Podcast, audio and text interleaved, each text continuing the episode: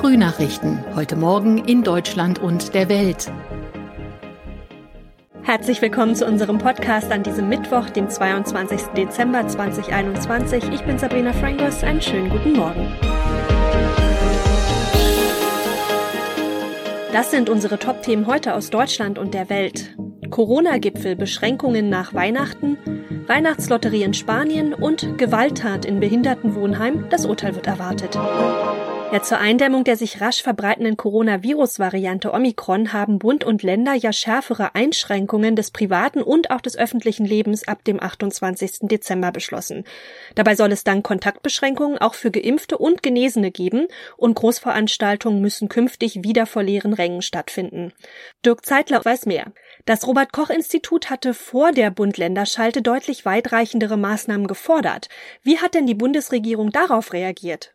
Bei der Bundesregierung kam das überhaupt nicht gut an. Gesundheitsminister Lauterbach sagte in der Schaltkonferenz, es gebe keine wissenschaftliche Zensur, die Veröffentlichung sei aber nicht abgestimmt gewesen, also nicht mit ihm abgestimmt.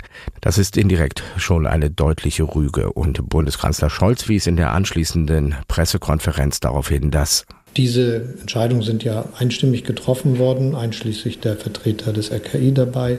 Also RKI-Chef Lothar Wieler hat in der Expertenkommission Maßnahmen zugestimmt, die er nicht für ausreichend hält. Denn eigentlich fordert sein Institut noch viel schärfere Maßnahmen. Das hat schon für ziemliche Irritation gesorgt. Okay, also einen umfassenden Lockdown mit der Schließung von Restaurants und Geschäften wird es vorerst nicht geben. Es bleibt bei Kontaktbeschränkungen, aber wie sehen die denn im Detail aus? Es sind eins zu eins genau die Kontaktbeschränkungen, die die Expertenkommission der Bundesregierung empfohlen hat. Also im Wesentlichen eine Obergrenze von zehn Personen für Privattreffen, Clubs und Diskotheken werden geschlossen und Omikron sorgt für Geisterspiele in der Fußball-Bundesliga. Da ist zwar gerade Winterpause, aber die ist nur kurz. Ich denke mal zu kurz. Zur Rückrunde wird es wieder Spiele ohne Zuschauer geben. Und reichen die jetzt beschlossenen Maßnahmen auch aus? Das glauben die Landesregierungen von Baden-Württemberg und Sachsen nicht. Das haben sie in einer sogenannten Protokollerklärung deutlich gemacht. Die nächste Bund-Länder-Runde ist für den 7. Januar geplant. Da könnten dann durchaus noch schärfere Maßnahmen beschlossen werden, je nachdem, wie die Lage sich entwickelt.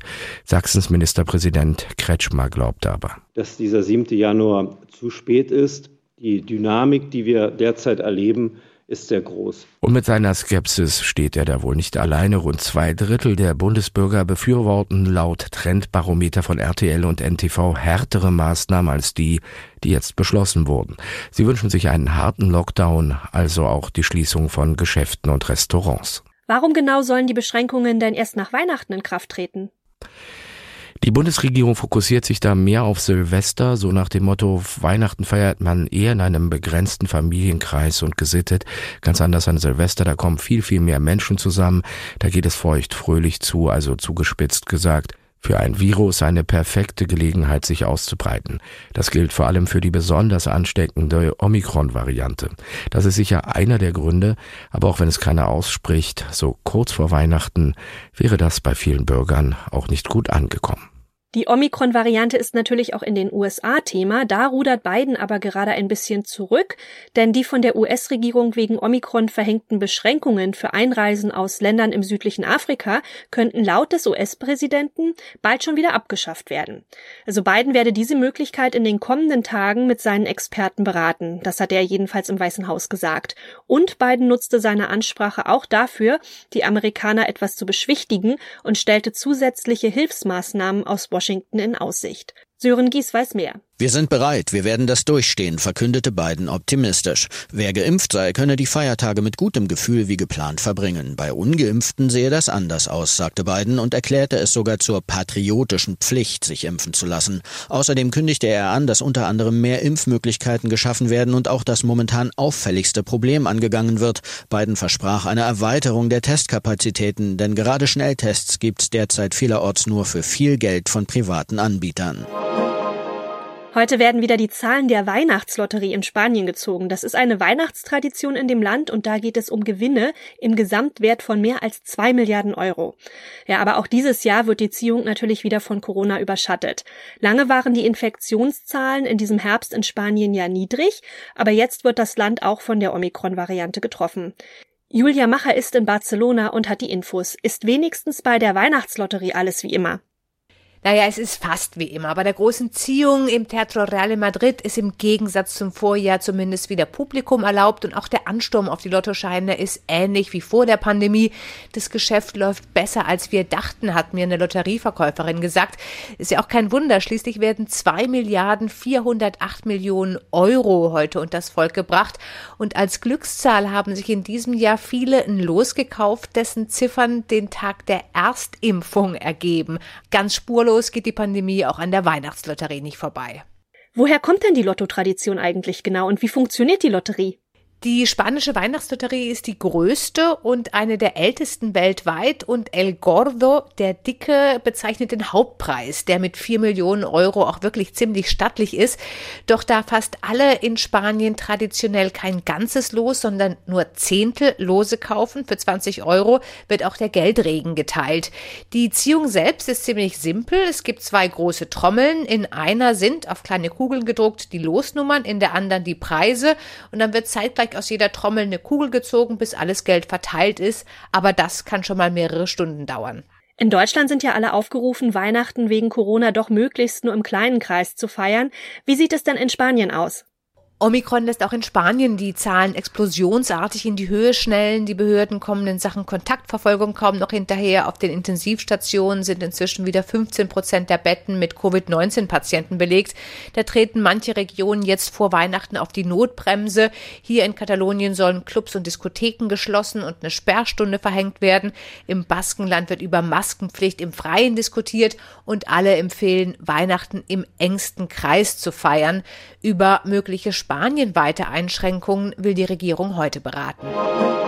Eine Pflegerin soll Ende April in einem Wohnheim für Menschen mit Behinderungen in Potsdam vier wehrlose Bewohner getötet haben und heute wird am Potsdamer Landgericht am Vormittag das Urteil in dem Fall erwartet. Ja, die Staatsanwaltschaft, die fordert 15 Jahre Haft. Die 52-jährige Angeklagte soll in einer psychiatrischen Klinik untergebracht werden und sie soll ein lebenslanges Berufsverbot erhalten.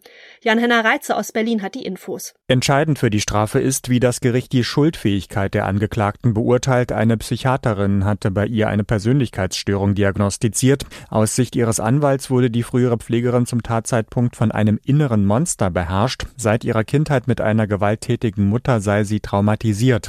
Die Staatsanwaltschaft hält dagegen, die Frau habe gezielt gehandelt und die Wehrlosigkeit der Opfer ausgenutzt. Im Prozess Schlusswort hatte sich die Angeklagte erstmals selbst zur Tat geäußert und die Angehörigen der Opfer um Entschuldigung gebeten. In unserem heutigen Tipp des Tages geht es ab auf die Straße. Spätestens der kalendarische Winteranfang diese Woche hat es ja irgendwie amtlich gemacht. Es wird wirklich Winter und bei Kälte fällt einem so mancher alte Ratschlag ein. Zum Beispiel, dass man eben im Winter die Autohandbremse nicht anziehen darf, weil die dann festfriert.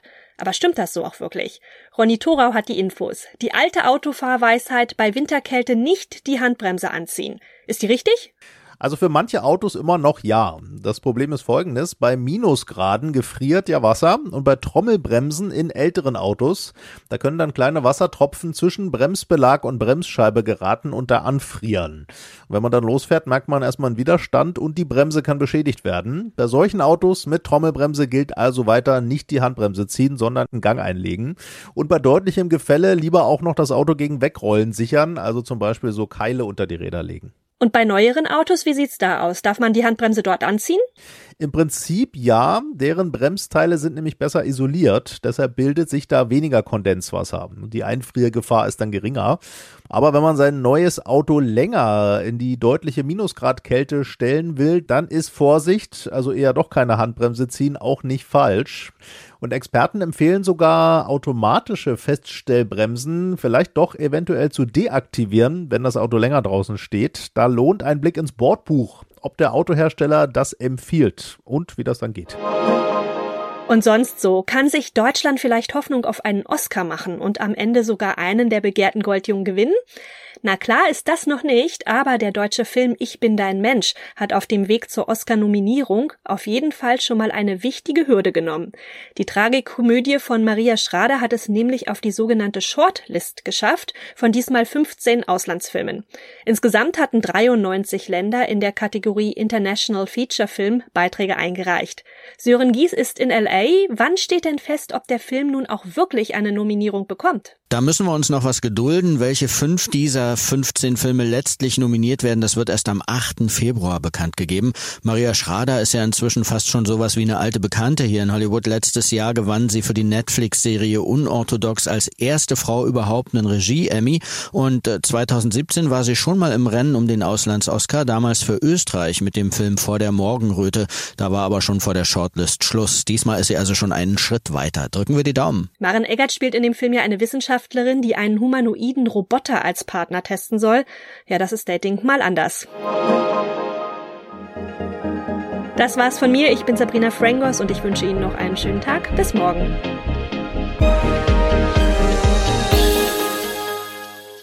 Das waren die Frühnachrichten. Mehr Infos und unsere lokalen Top-Themen auf aachenerzeitung.de und aachenernachrichten.de.